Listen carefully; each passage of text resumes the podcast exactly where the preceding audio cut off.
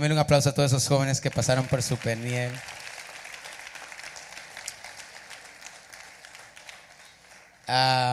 bueno, les quedé pendiente la semana pasada. A ver si son buenos estudiantes ustedes. ¿Cuál es el tema de hoy? La mente de Cristo. Miren que, miren que, qué vagos que son. No, esta es la serie. Esta es la serie en donde estamos. A ver quién se acuerda de cuál habría de ser el tema de hoy. ¡Wow! Por eso tú vas a ser la primera persona que yo le profetice hoy, vas a ser tú. Alguien diga heridas necesarias. Uy, esto va a estar fuerte. ¿Lo pueden sentir? Ah, qué tremendo. ¿Cuántos nos visitan hoy por primera vez? Levanten sus manos. ¿Primera vez? ¿Primera vez? ¿Sí? Dame un poquito más de volumen en la sala, por favor. Ahí en la sala para que me escuchen bien fuerte. Ese aplauso no me convenció. Démelo un gran aplauso a todos los que vienen por primera vez. Soy el pastor Dion Ibáez y esta es su iglesia, su casa H2O. Hoy quiero hablarles, por eso vine aquí abajo cuando estoy en, modo de hablar. Eh, y bueno, primeramente antes de eso, estaba pensando, eh, bueno, y para aquellos que vienen por primera vez, pues se van a dar cuenta que nosotros somos, como dicen en inglés, the real deal. O sea, somos tan reales como podemos ser. ¿Ah? Que servir a Jesús no es una religión, sino que es una relación. Y que Dios nos conoce. Así que siempre me gusta comenzar la prédica em, confesándome un poquito. ¿Está bien? Si me confeso hoy. Tengo que confesarles algo. Yo tengo como que una raíz de amargura.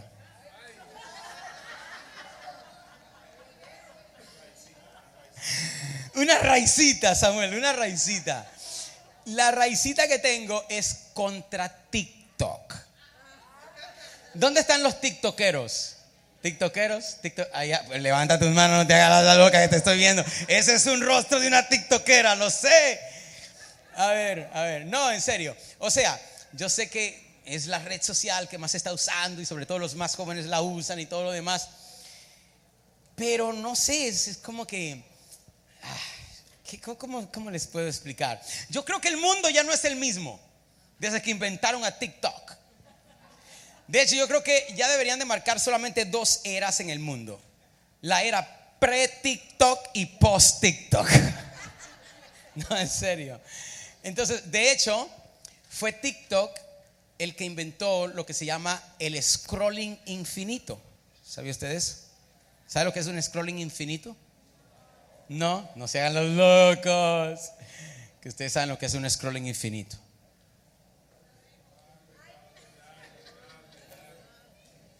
¿Cómo yo defino a TikTok? Le voy a definir a TikTok.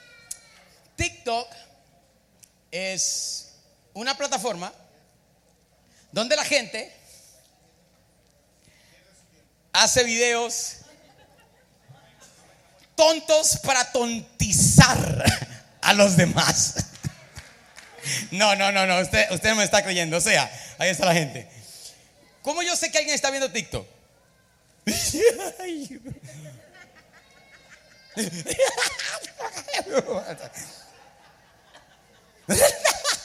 A veces yo entro, yo entro a restaurantes a veces y están dos sentados en la mesa y los dos están en el teléfono.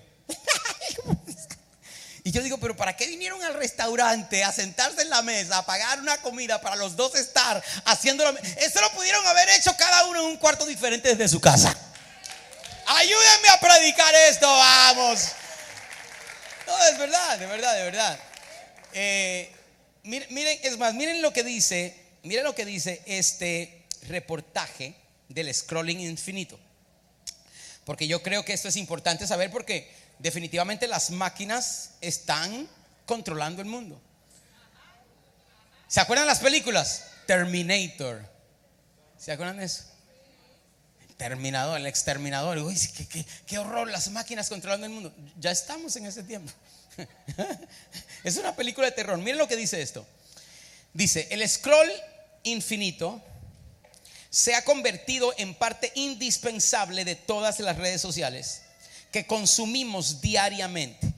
Su creador Asa Raskin diseñó, rasquiña le debería dar, eh, perdón, señor, perdón, se me salió, no, no, no tomes eso en consideración. Raskin diseñó esta función que permite que los usuarios puedan acceder a distintos contenidos constantemente sin necesidad de hacer clic en ningún momento. Raskin confesó en el 2018 que se arrepentía de haber creado el scroll infinito por la adicción que escondía detrás. Dice, es como si estuvieran tomando cocaína conductal y la rociaran sobre toda la interfase.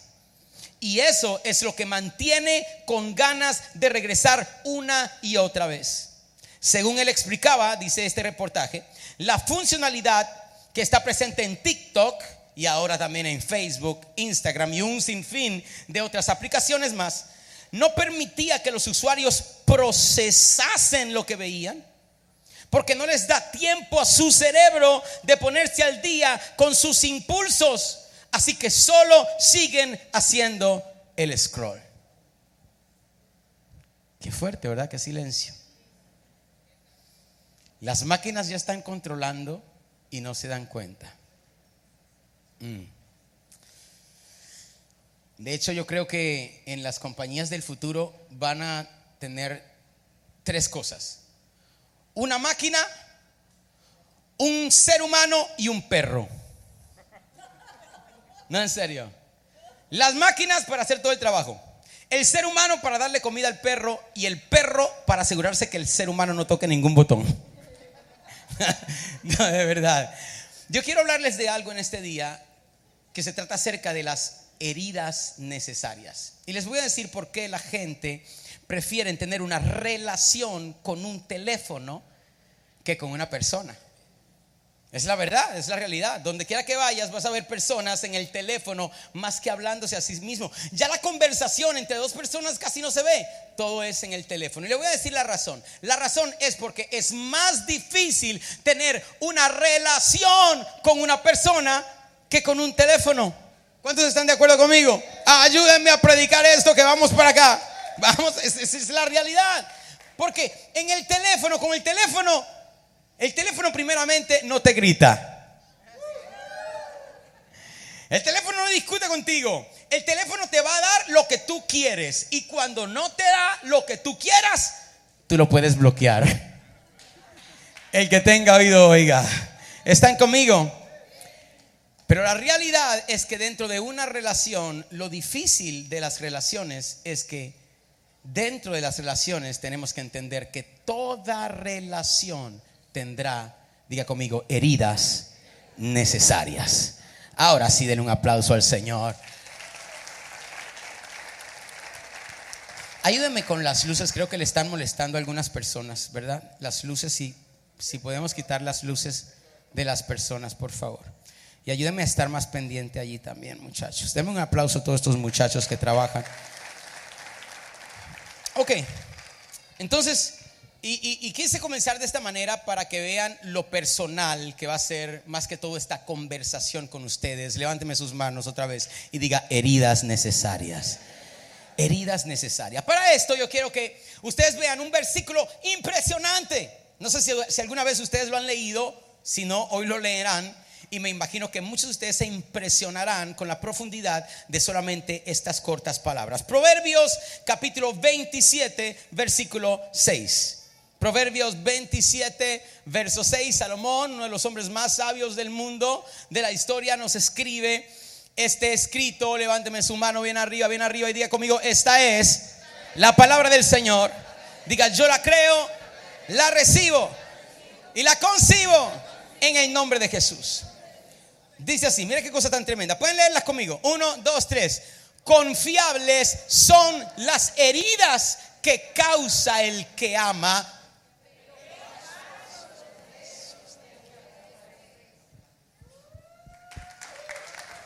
Confiables son las heridas que causa el que ama, pero falsos los besos del que aborrece. Sacuda un poquito a alguien y dígale heridas necesarias. Padre, en el nombre de Jesús, declaro que esta palabra nos va a poner en el lugar que necesitamos estar. Y mientras estamos hablando acerca de la mente de Cristo, necesitamos entender que la mente de Cristo, el reino se trata de relaciones funcionales. Y si no tenemos relaciones funcionales y una mentalidad de relación, terminaremos en vez de ser relacionales a religiosos. Y yo quiero declarar que H2O no es una iglesia de religión, es una iglesia de relación. Alguien ayúdeme si lo cree conmigo en este lugar. Sacuda a alguien y diga, el profeta está hablando de mí. Heridas necesarias. Voy a leerlo otra vez porque está demasiado bueno. Confiables son las heridas que causa el que ama. Diga otra vez, confiables son las heridas que causa, eh, dígalo una tercera vez, confiables son las heridas que causa el que ama. Alguien diga confianza. Confianza. Y el gran problema, hermano, es que muchas veces no entendemos la diferencia entre creer y confiar.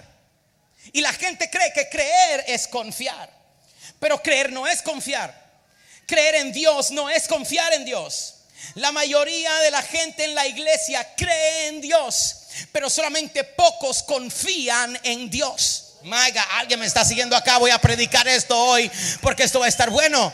Creer y confiar no es lo mismo. ¿Qué es creer? Creer tiene que ver con razones y con pruebas de que algo es real, de que algo existe. Eso es creer. Razones y pruebas de que algo existe.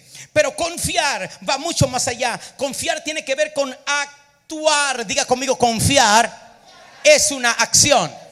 ¿Qué es confiar? Es una acción. O sea, todo el mundo puede creer que Dios existe. Eso no quiere decir que tienes una relación con Él. ¿Me siguieron o los perdí? Se los voy a probar. Santiago 2.19. Gracias por tu emoción. Verso 19 dice, tú crees que Dios es uno, bien haces también los demonios creen. Y usted ve a esas personas que a veces tiemblan así, tiemblan así, tiemblan así en la. Eso es bueno, es bonito. Pero algunos tiemblan así y son peores que los que los demonios. Ok, ok, pretenda como que no dije eso. Hay personas que están en la iglesia y que tienen toda la vida en la iglesia, pero están llenas de de heridas y de cosas tan terribles que no han podido sanar porque su perspectiva no es correcta. Y como su perspectiva no es correcta, no han entendido la profundidad de relación y de lo que es confiar en Dios versus creer en Dios. Mira lo que es confiar en Dios. Proverbios 3, versos 5 y 6 dice, confía en Jehová. ¿Con qué? Con todo tu corazón y no te apoyes en tu propia prudencia. Levánteme su mano porque esta es una palabra profética. Reconócelo en todos tus caminos y Él hará derecha tus veredas. Aplaudimos al Señor porque creemos que todas las cosas que comenzaron torcidas en el año 2022 terminarán derechas en el nombre de Jesús. Pero tenemos que confiar. Pero vistes la diferencia, Marley, entre creer y confiar. Hasta el diablo cree y tiembla. Mm. Pero el que cree no pasa de ahí de creer. El que confía, actúa. confía en Jehová. Mm. Reconócelo en todos tus caminos. El que confía, actúa conforme a lo que ha creído. Ah, un ejemplo es un puente. Yo puedo creer que el puente no se va a caer. Creo que el puente no se cae. Pero cuando me atrevo a caminar en el puente, no solamente estoy creyendo que no se cae, ahora estoy confiando que no se va a caer.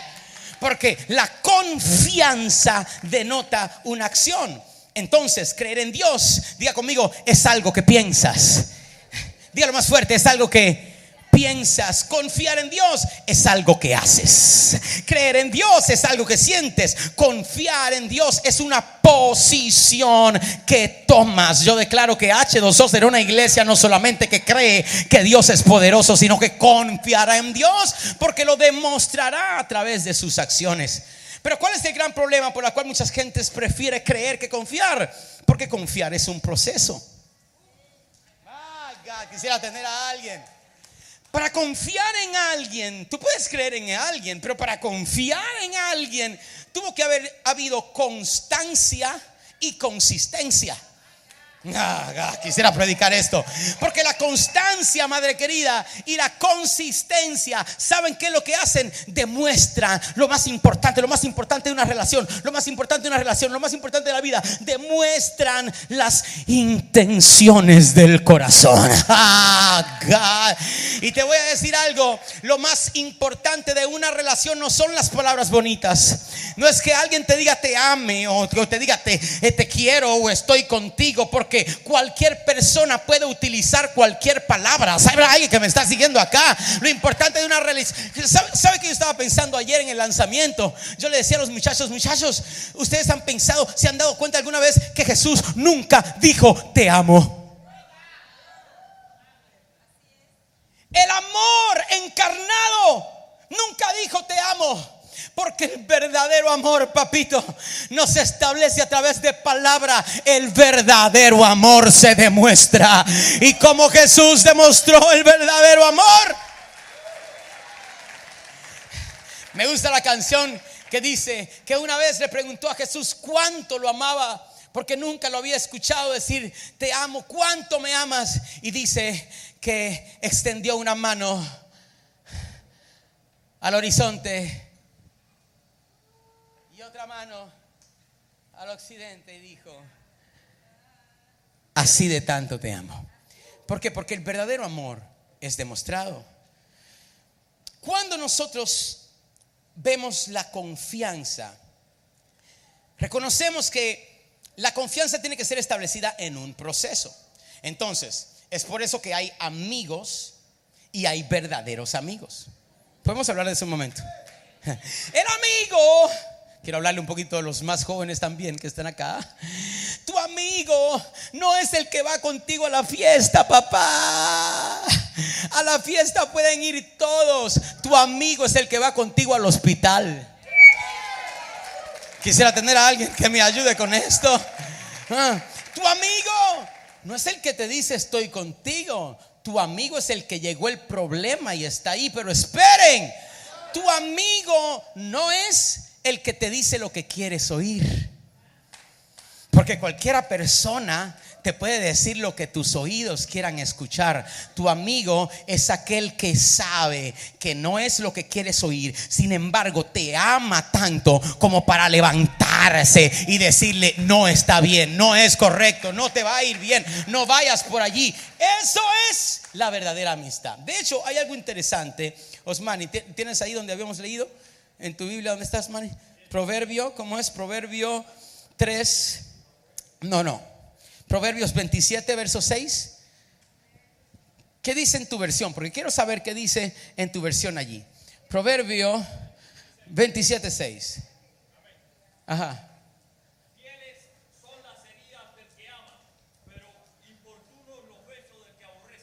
Fieles son las heridas del que ama, pero Fieles son las heridas del que ama.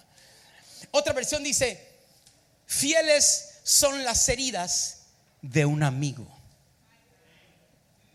Mm. Entonces se puede ser amigo y herir.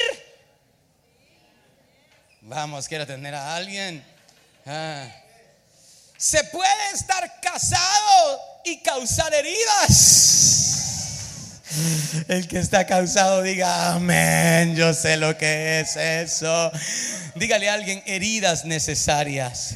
Heridas necesarias. Es por eso que la Biblia dice que Abraham confió en Dios y le fue contado por justicia. Por lo tanto, Dios le llamó amigo.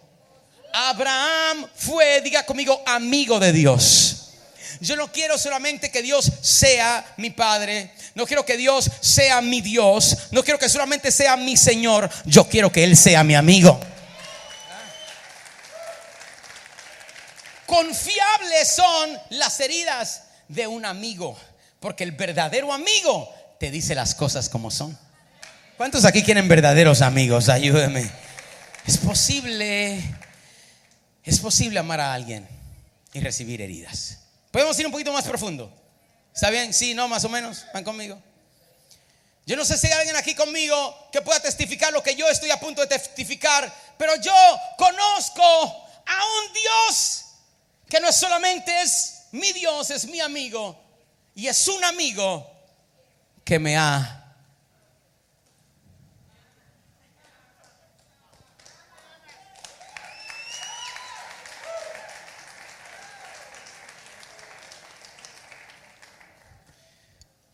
me ha herido. Dios me ha herido. ¿Hay alguien aquí que tiene algún testimonio como yo? Yo he sabido salir cojeando como Jacob. Yo he sabido salir hediondo a león como Daniel o a humo como Sadrach, Mesach y Abednego, casi ahogado como Pablo en medio de la tormenta. Habrá alguien aquí que tenga un testimonio que ha pasado por cosas demasiado difíciles, que dice, Señor, no sé por qué estoy pasando por esto, pero algo sé, que no solamente creo en ti, confío en ti y que aunque pase por lo que tenga que pasar, my God, quisiera predicar esto, Conozco que muchas veces tendré que sufrir heridas necesarias. Dígalo más fuerte, heridas heridas. Yo quiero hablarle con gentes que tienen cicatrices acá. Vamos, hágame un ruido. La gente de cicatrices. Yo quiero hablar con gente que sabe lo que es las cicatrices porque porque entiende que fue en los momentos difíciles donde se graduó tu relación con Dios y pasaste de creer en Él a confiar en Él. Ah, yo confío que si has permitido esto por mi bien, es porque eres por mí y no eres contra mí. Digo otra vez, heridas necesarias. Confiables son las heridas del que ama, dice Aleluya, confiables son las heridas. ¿Dónde están los padres? Hágame un ruido, padres. ¿Dónde están las madres, madres, madres? Confiables son las heridas de, del que ama. Y quizás estemos caminando con nuestros hijos con nuestros hijos, quizás son niños todavía y no entienden bien el tráfico, no entienden los vehículos y la calle, estás caminando por la calle y te diste cuenta que veía, venía un vehículo y el vehículo podía matar a tu pequeño y le diste ese empujón tan grande que cuando cayó a la distancia se raspó todas sus rodillas y quizás se rompió un poco el labio y sangró de sus labios y sangró de sus rodillas y quizás dice, ¿por qué me empujaste? Papi, yo creía que me amabas, ¿por qué me empujaste? Yo creía que me amabas, ¿por qué me hiciste sangrar? Yo creía que me amabas y yo sé que los padres y las madres aquí entienden eso, de decirle, hijo, te empujé porque te amo, fue porque te amo que te empujé, que venía algo venir, veía algo venir que si no lo hubiese hecho, yo prefiero herirte temporalmente para que tengas una vida plena. Y tenemos a un Padre que prefiere herirnos temporalmente para que vivamos eternamente. Oh, yo sé que esto no es una prédica de celebrar y de gozar y de reír mucho, pero tenemos que hablar de heridas necesarias. Porque qué bien es hablar de la fe, qué bien es hablar de la declaración positiva, de que todo va a estar bien, de que todo va a estar bueno, de que todo va a ser lindo, pero también tenemos que reconocer que vendrán momentos en nuestra vida que lloraremos, vendrán momentos en nuestra vida que no nos tendremos ni siquiera ánimo de poder. Estoy hablando con alguien acá, ni siquiera ánimo de seguir hacia adelante, pero hemos entendido también nuestra relación con Dios. Entonces, tenemos que entender que Quizás las acciones de alguien que te ama no te gusten, pero lo importante es la intención del corazón. Y obviamente yo no estoy hablando de un abusador, de alguien que te abuse, porque entonces alguien que te abuse, las intenciones de su corazón es incorrecta. No estoy hablando de esas heridas innecesarias, pero tenemos que reconocer que hay heridas que son necesarias. Es como cuando vas a la terapia y te sientas con un psicólogo, que quiero por favor aprovechar para romper ese mito. ¿Puedo hacerlo?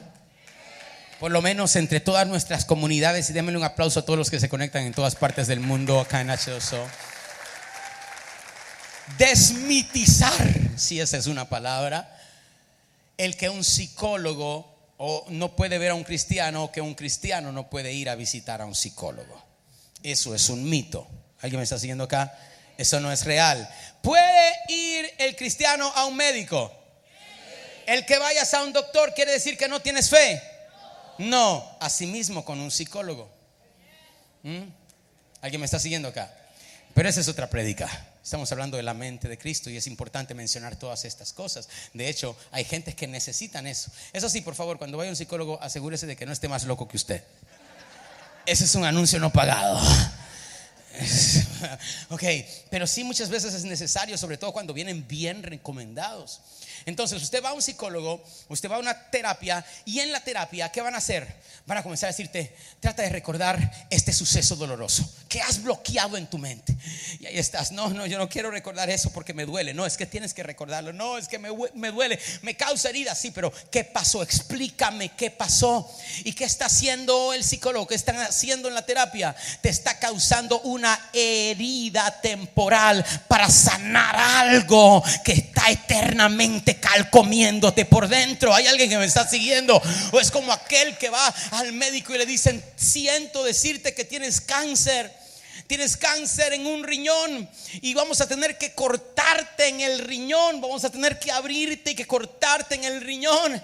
Y usted tiene una de dos opciones. Decir, bueno, no, yo no quiero ni que me corten, ni que me hieran, ni que hieran mi riñón. Yo quiero quedarme así. El gran problema es que el que te permita quedarse así es porque realmente no te ama.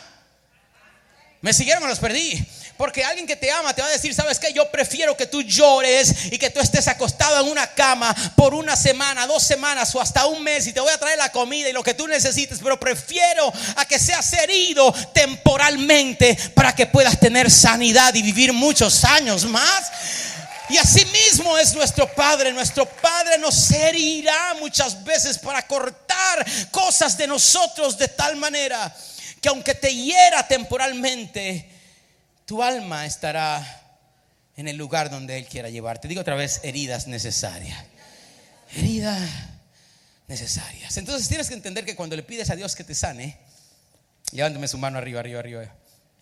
Ah, cuando le pidas a Dios que te sane, diga conmigo, sin heridas no hay sanidad.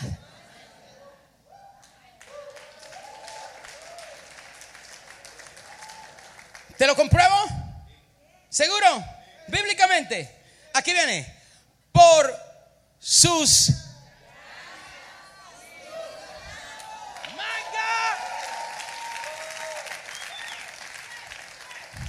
Por sus heridas, tú sanaste.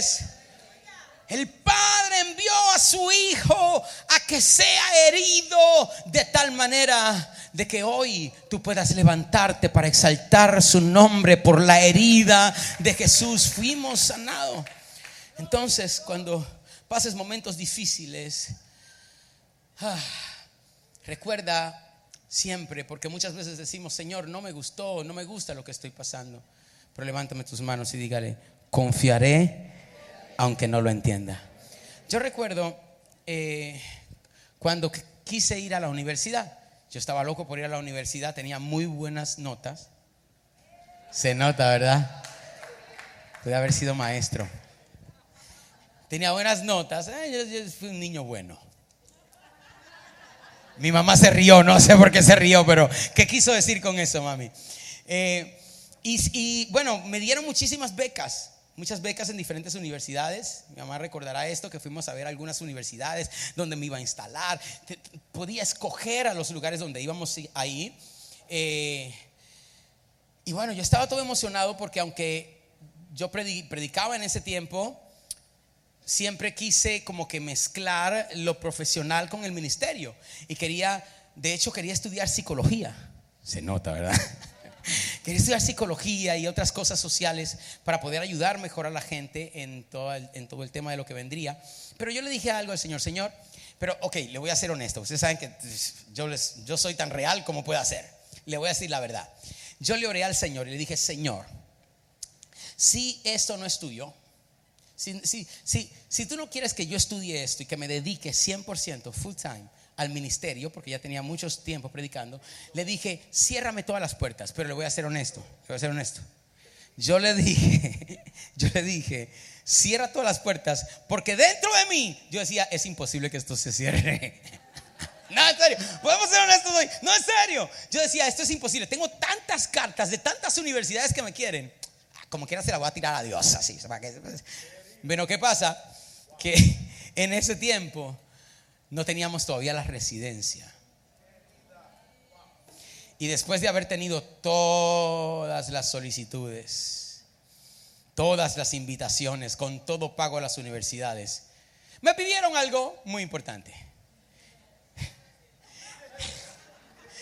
El alien number. Y yo dije, mamá, ¿qué es esto? ¿Con qué se come esto? ¿Dónde se cocina esta cuestión? Y de la noche a la mañana se cerraron todas las puertas. Y esa fue una de las grandes experiencias de las heridas necesarias. Y eso me enseñó, me enseñó a confiar en Dios. Porque estoy seguro que si hubiese ido a esos espectaculares lugares, no estuviese aquí en esta plataforma en este día, ni celebrando las victorias que he celebrado en todas partes del mundo. Alguien diga, heridas necesarias. Dígalo otra vez, heridas necesarias. Aprender a confiar en Dios. Y bueno, ya, wow, vamos a cumplir este año 21 años o 20. 21 años. Vamos para 20, ¿verdad? 20, ok. Es que te amo tanto que quiero que sean 21. 20 años, vamos a celebrar en septiembre, 20 años de casados. Y, juntos vamos, a ser 25, o sea, 5 años de novios, 20 de casados. Y, mi esposa sabe lo que, lo que estoy a punto de decirle. Ella está ahí, mi mamá está ahí, mi familia está aquí y pueden ser testigos de lo que les voy a decir. Yo confío en Dios apasionadamente. No importa qué pase. Si Dios lo ha dicho, yo lo creo. Y si yo lo creo, tiene que pasar. Y les soy honesto, esto le cae mal a algunas personas. Le cae mal porque, porque sienten que soy que soy un positivista enfermo. O sea, a todo le veo lo bueno. A todo le busco el lado bueno. Pasó, pero no te preocupes porque Dios me... Y dice, oye, pero tú...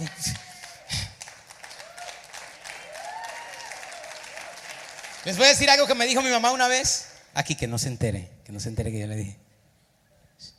Que me dijo mamá una vez. Me dijo, me dijo algo que me impactó porque nunca lo había pensado. Ella me dijo, Donny, ¿sabes que yo nunca te he visto llorando por nada, por malo que pase. Tú solamente lloras en la presencia de Dios. No sé si me lo dijo por bien o, porque estaba brava, no sé. No sé por qué razón me lo dijo. Pero me dijo, tú lloras fácil. Eh, bueno, de hecho yo creo que fue para porque estaba brava porque me dijo, pero tú eres duro. ¿Se acuerda de eso? Tú eres duro. Pero realmente no es que soy duro, es que es que yo sé que a los que aman a Dios,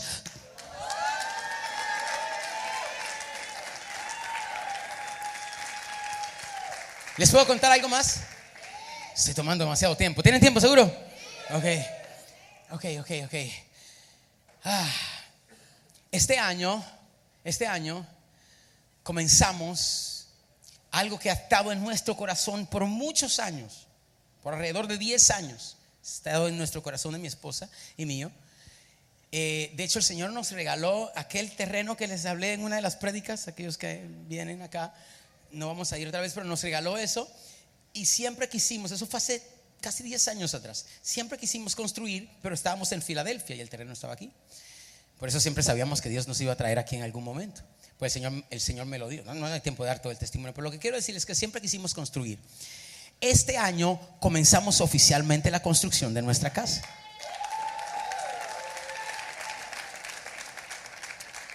Pero esperen.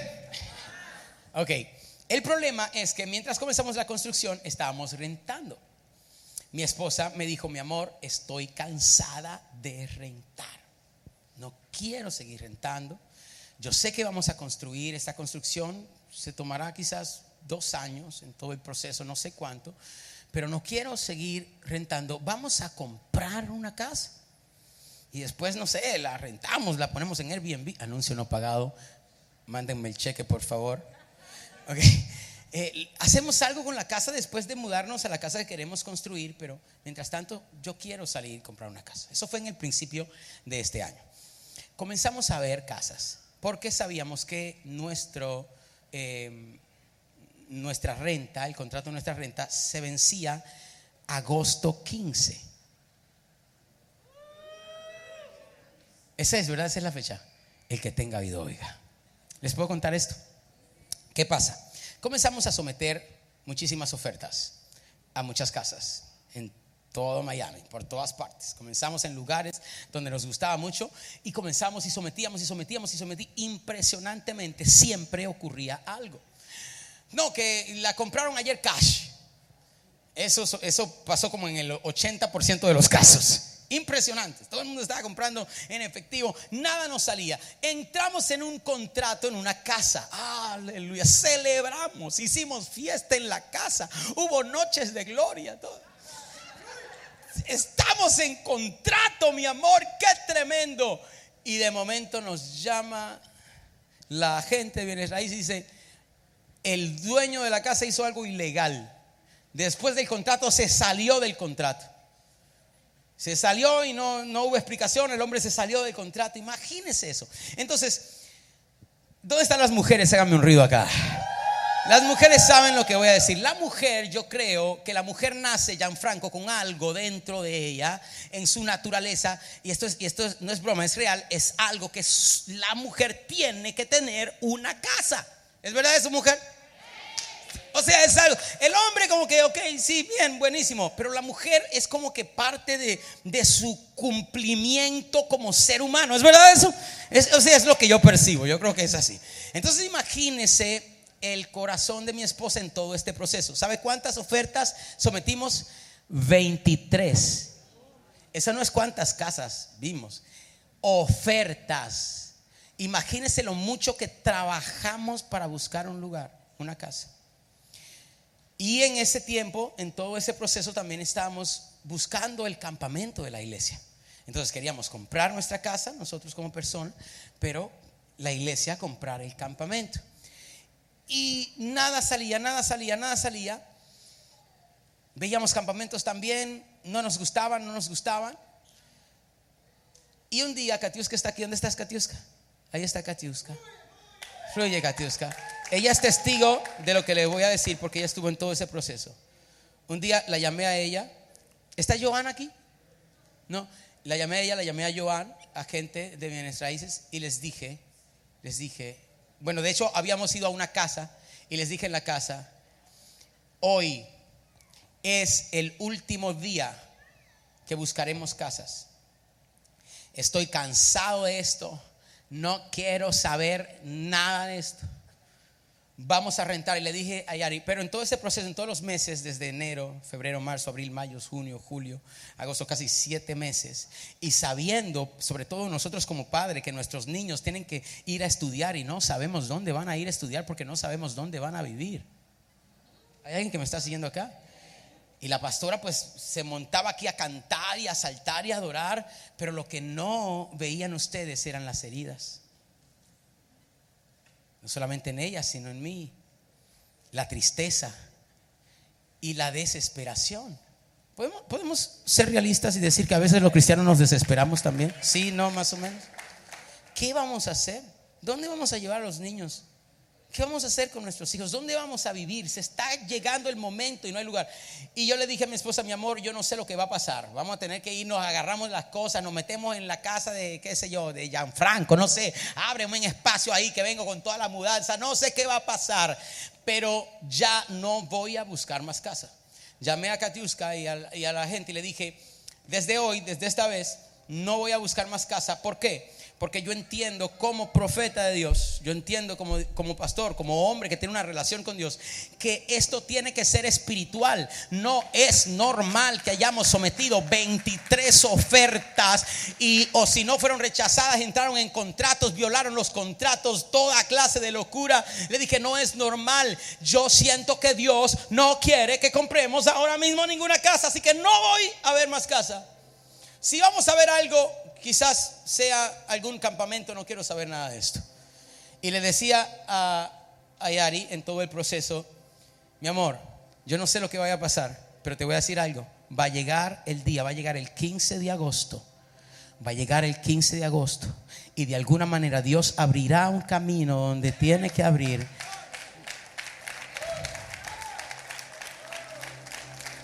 Y tendrás tu casa.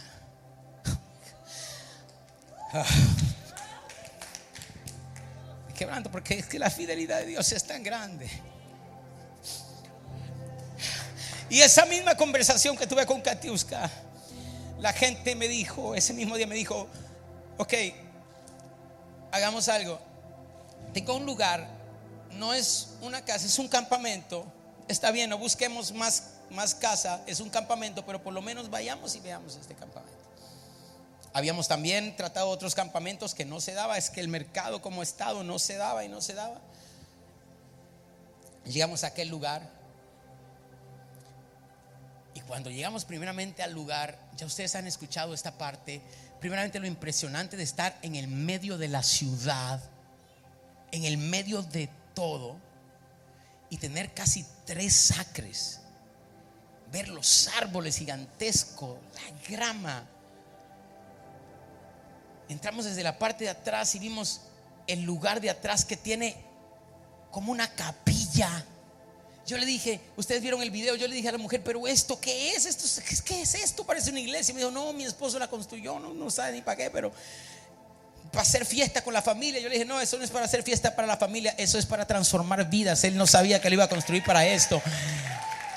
Y yo miré a la gente y le dije, este es el lugar que Dios nos va a entregar mira donde vamos a hacer los cuartos. Hubo una convicción tan grande en ese momento de lo que estaba sintiendo en mi corazón y yo sabía cómo estaba el mercado, yo sabía cuán difícil se nos había hecho, yo sabía que era imposible. Yo les dije, mire, ustedes sometan la oferta porque Dios va a hacer algo, pero qué impresionante cuando fuimos a la parte de al frente y encontramos aquella casa en el mismo terreno.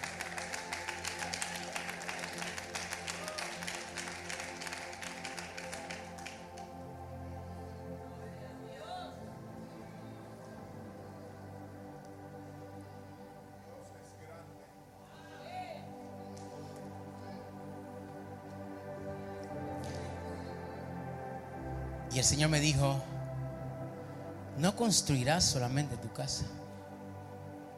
Vas a estar aquí en el, campamento porque vas a construir el campamento. Vas a edificar porque aquí van a ser transformadas miles de personas.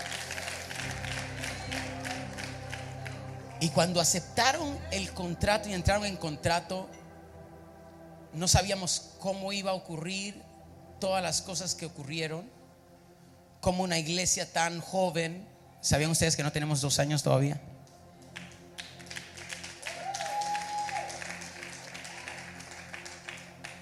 Un banco le podría prestar a una iglesia tan joven, imposible. Pero no solamente el Señor hizo el milagro de un préstamo imposible, sino que también el banco nos preaprobó en menos de 24 horas.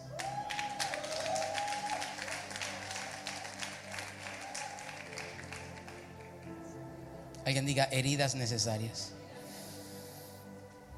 Póngase de pie.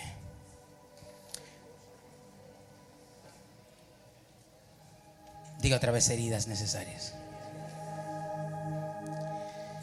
Y yo no sé qué heridas has pasado. ¿Cuántas veces te han dicho que no? ¿Podrás considerar que no es el diablo? ¿Que puede ser Dios?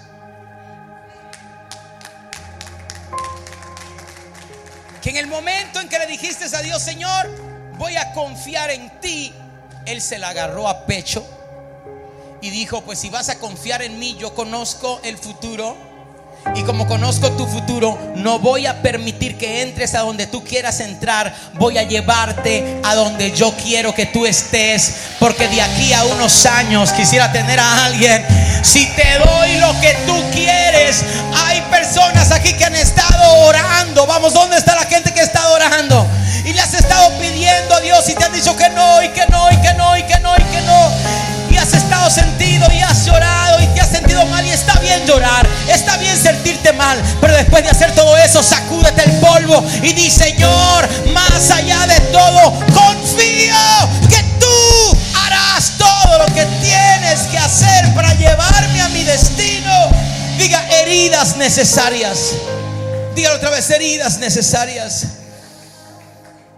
Yo quiero hablarle a alguien aquí. Quiero hablarle a alguien aquí que ha sido herido una y otra vez.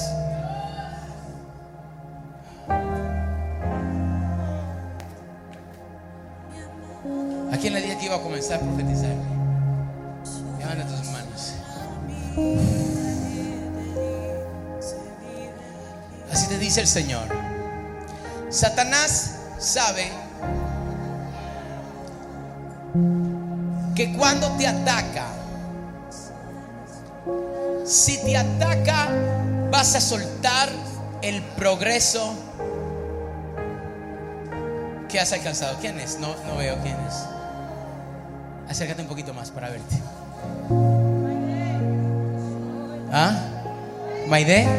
Ven, ven acá. Y él también. Hola. Dios te va a hablar también. Me cae bien este hombre. Ven. Dame tu mano. Resistid al diablo, te dice el Señor. Y él huirá de ti. Han habido unos ciclos en tu vida, hija, que el Señor te dice, quiero romper. Y yo he permitido que en esta temporada Satanás se levante una vez más en tu contra. No es el infierno, soy yo tu Padre que te ama, te dice. Para comprobarle al infierno que en este tiempo tú eres más poderosa que lo que lo fuiste en el pasado. En el pasado Satanás se levantaba y te desanimabas y soltabas las cosas y soltabas todo y salías corriendo. El Señor te dice, rompe el ciclo. Rompe el momento, dice el Señor, y te fortalezco para que tomes lo que Dios te ha entregado. No vas a retroceder, sino que vas a avanzar en el nombre poderoso de Jesús. Estenda y estoy viendo una luz que está cayendo sobre ti ahora y te dice, y camíate lleno de fuerza, porque el diablo correrá, no serás tú, Satanás correrá en esta temporada. Antes tú corriste, pero en esta temporada Satanás soltará, dice el Señor, porque ha habido un ciclo ha habido un ciclo. El infierno ha sabido que cuando te ataca sales corriendo. Entonces la próxima vez que estés a punto de una nueva dimensión, ¿qué va a hacer? Atacarte para que otra vez salgas corriendo. Pero el Señor te dice, en este tiempo romperé el ciclo en ti, te dice el Señor, y alcanzarás el propósito. Ahora estoy viendo la fortaleza del Espíritu. Más, más, más, más. Vamos, levanten sus manos. Más, más, más. Dice el Señor, oh y te amo, hija, te amo, te amo, te amo, te amo, te amo, te amo. No solamente por lo que veas, por lo que veas, porque muchas veces pones tu, pones tu visión en las cosas alrededor, en la circunstancia.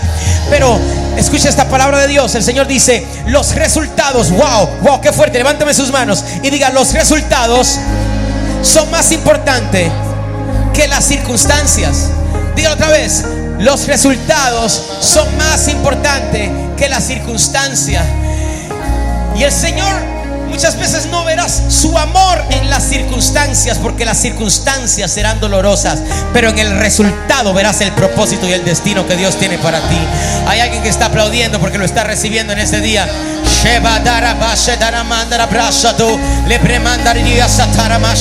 Yo declaro, Señor, que nos graduaremos de creer a confiar. ¿Dónde está la gente que confía en Dios? Hagan ruido. Te han dicho que no. Alguien diga, ¿qué importa? No te salió lo que querías. Alguien diga, ¿qué importa? importa. Levántame sus manos, no importa.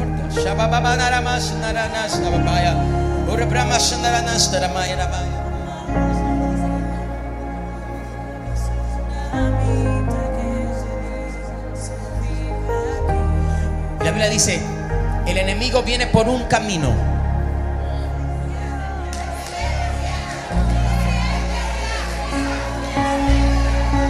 My God, eh, Satanás vendrá por un camino, pero huirá por siete. O sea, vendrá atacando una cosa, pero te dejará siete oportunidades.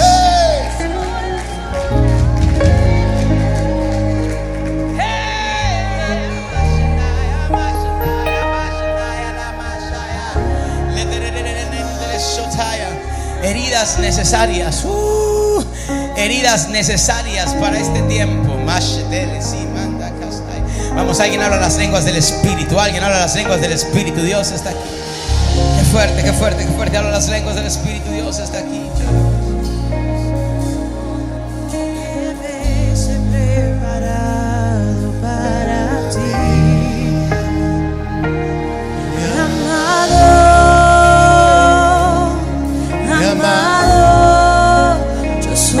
Soy la tsunamita que te dices vive aquí. Amado, mi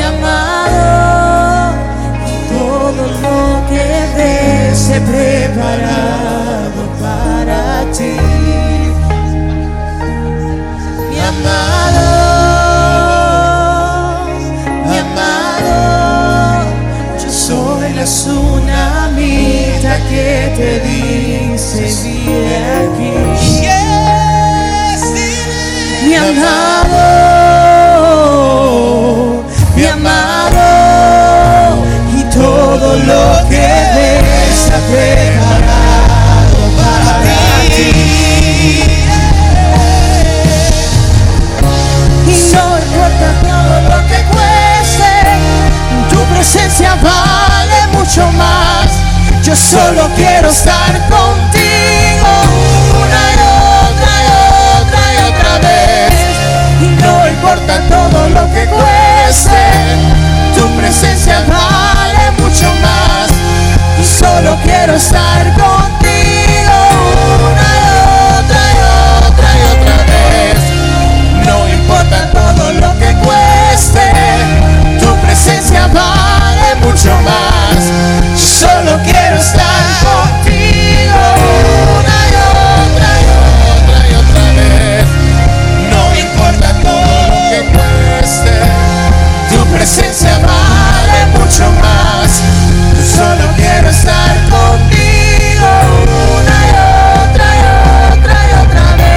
aplauso amor, al amor, al amor, al amor de Dios.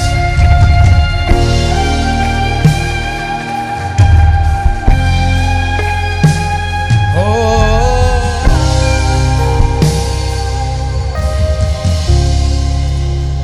Confiables son las heridas que causa el que ama. Pero esperen. Pero falsos los besos del que aborrece. ¿Usted quiere saber la diferencia entre una persona carnal y una espiritual? No es necesariamente que anda cometiendo pecado. No.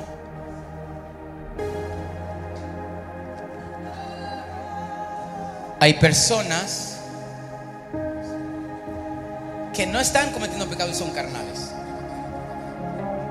Por lo tanto, solamente será cosa de tiempo para su caída. Le voy a decir qué es la carnalidad. Una persona carnal es una persona que se deja llevar por los sentimientos y no por las convicciones. Emoción y convicción no es lo mismo.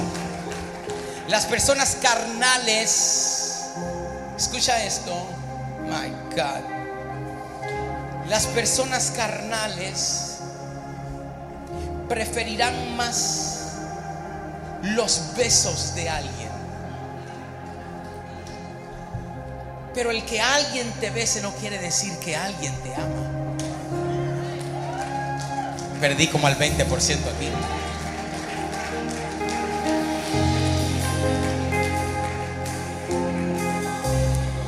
Entonces nos gustan los besos, nos gusta la salida, nos gusta la emoción. Y es por eso que la relación entre padres y hijos muchas veces se quebranta. Porque el- podemos ser realistas que el 80% de las veces en nuestra relación con nuestros hijos es más corrección Qué cariñito, cositos. No, eso no es. La mayoría del tiempo que pasamos es corrigiendo a nuestros hijos. Ayúdenme. ¿Es verdad o no es verdad? Pero mira lo que dice la Biblia, hablando Dios. Yo corrijo.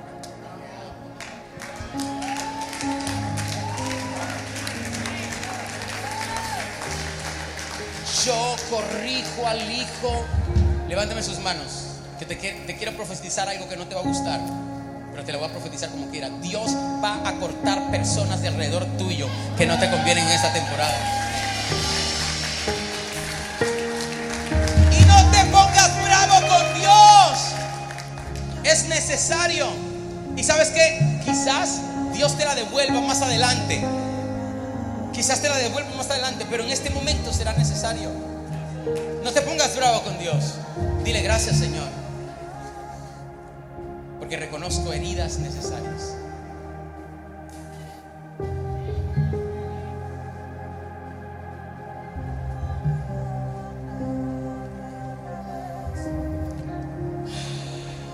¿Quién fue el que besó a Jesús?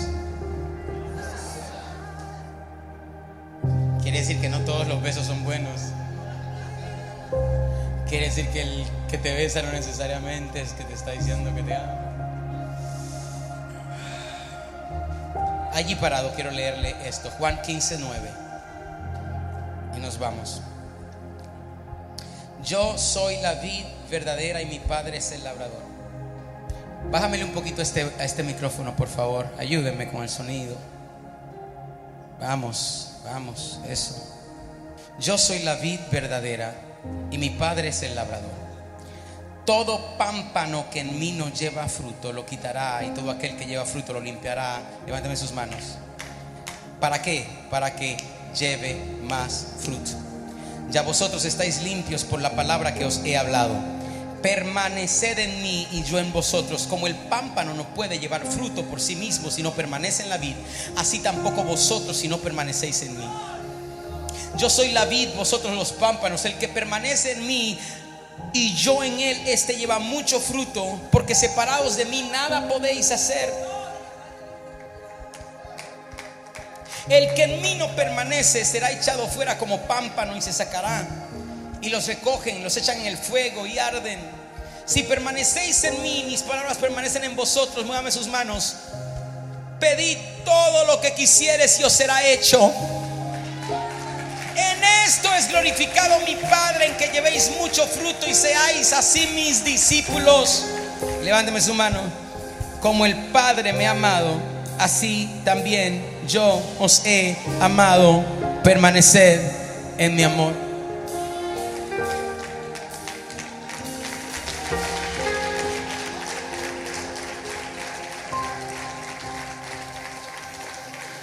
Levánteme su mano. Que no me quiero llevar esto a mi casa. Toda relación con propósito tendrá tres etapas. Tres etapas de las relaciones donde hay amor de verdad. Bájeme sus manos. Número uno, diga conmigo, reducción. Dígalo más fuerte. Reducción. ¿Dónde está la gente que cocina? Para hacer una buena salsa. Ahí está la cocinera H2O. para hacer, chef, una buena salsa, hay que reducirla a su más mínima expresión. Porque cuando reduces tu buena salsa, tu sopa, lo que estás haciendo es que estás evaporando lo que está de más para que se haga más potente.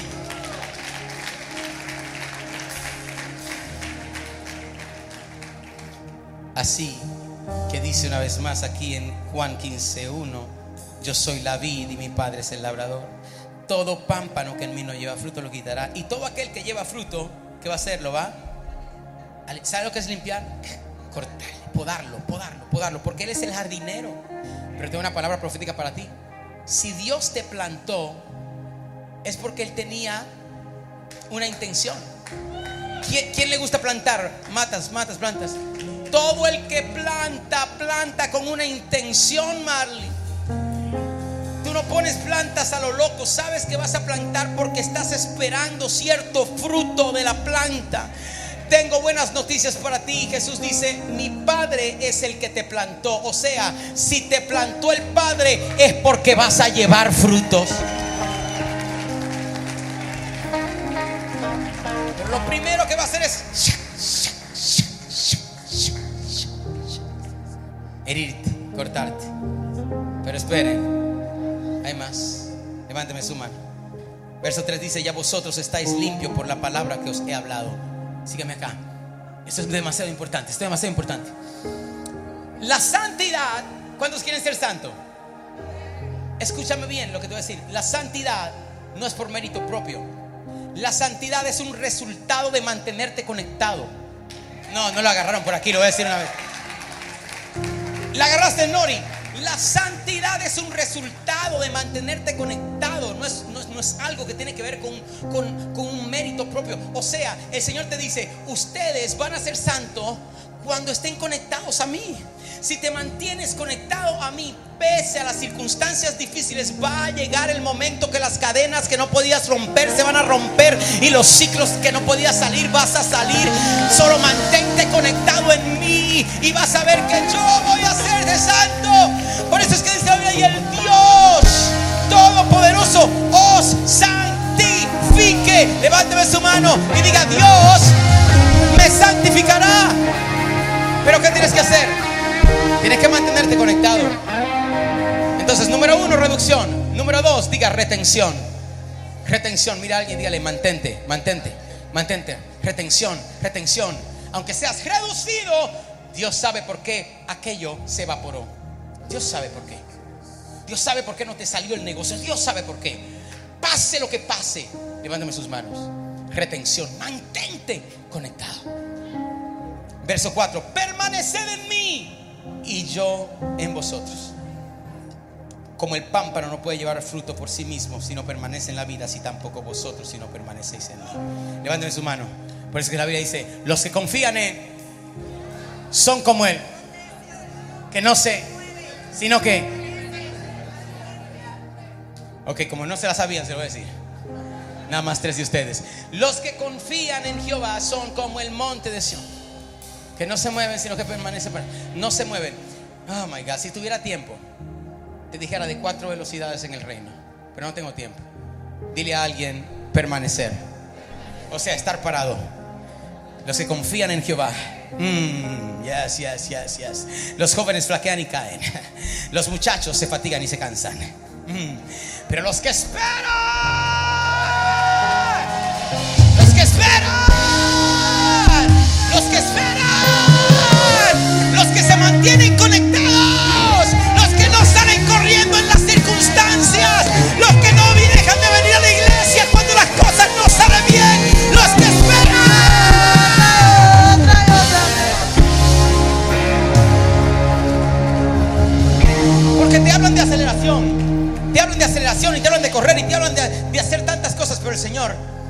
muchas veces te dirá, espera, no te muevas. Primera velocidad, pararse.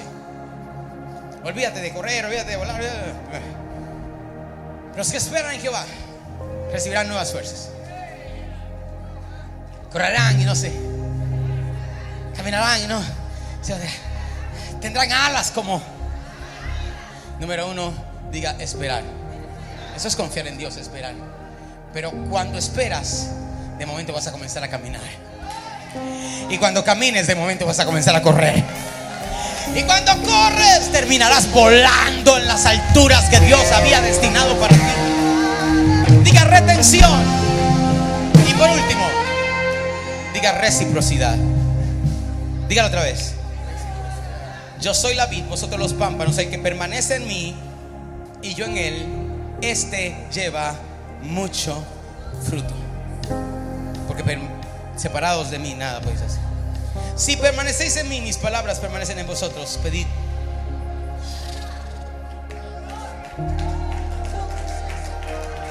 Pedid todo lo que quieras. Roman no dice todo lo que necesitas. Mira a alguien por favor y dile todo lo que quieras, papá. Todo lo que quieras. ¿Qué quieres?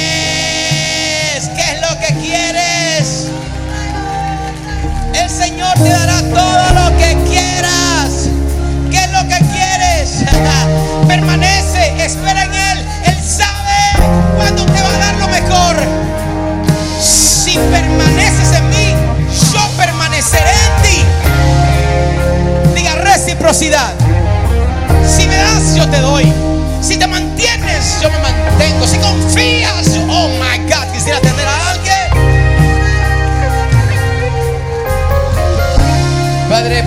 palabra en ese día. Oh my God, nos falta tiempo, Señor. Porque tu palabra es, es un río de, de agua de vida que no cesa y queremos más y más, y más, y más. Podemos estar todo el día aquí, pero permite, Señor, que estas palabras puedan ser inculcadas en cada corazón. Ayúdanos a entender que hay heridas que son necesarias. Señor, y aquellas personas que todavía no han visto el resultado de las circunstancias que están pasando hoy, ayúdalos a confiar. Para que en su reducción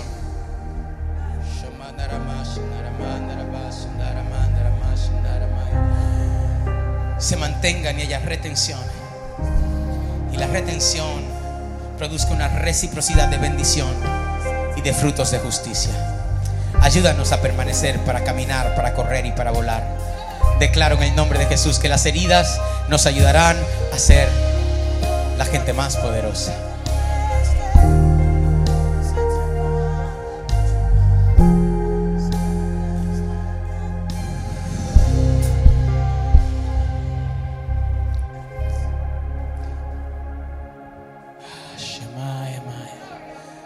Cuando fui a África, me enseñaron de los leones. ¿Hay leones ahí, muchachos? Sí, no, más o menos. Se lo comieron los leones allá atrás. Suelten los leones. Pero quiero decirle esto.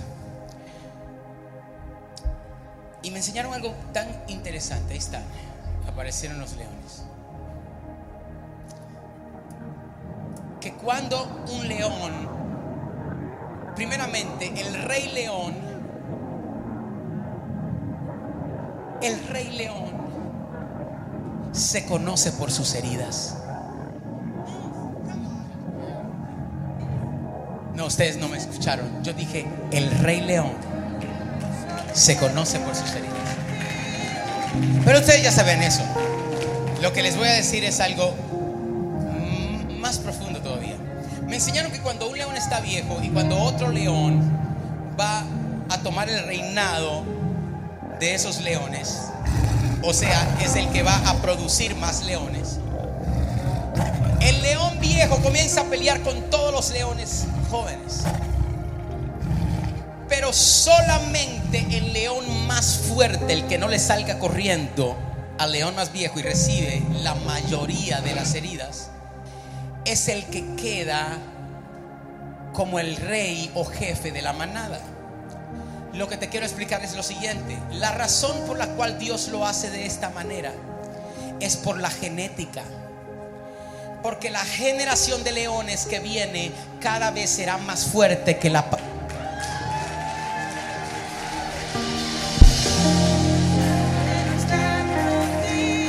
La No, no, no, lo voy a decir de este La generación de leones que viene será más fuerte que la pasada.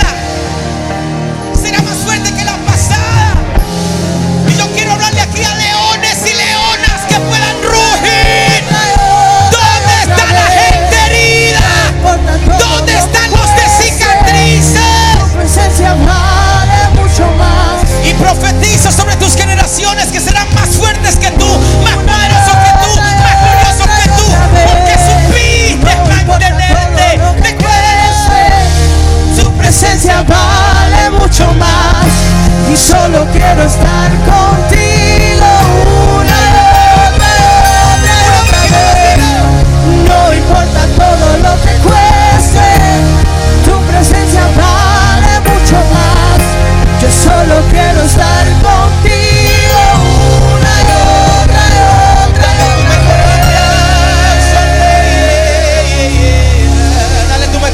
al Rey de Reyes.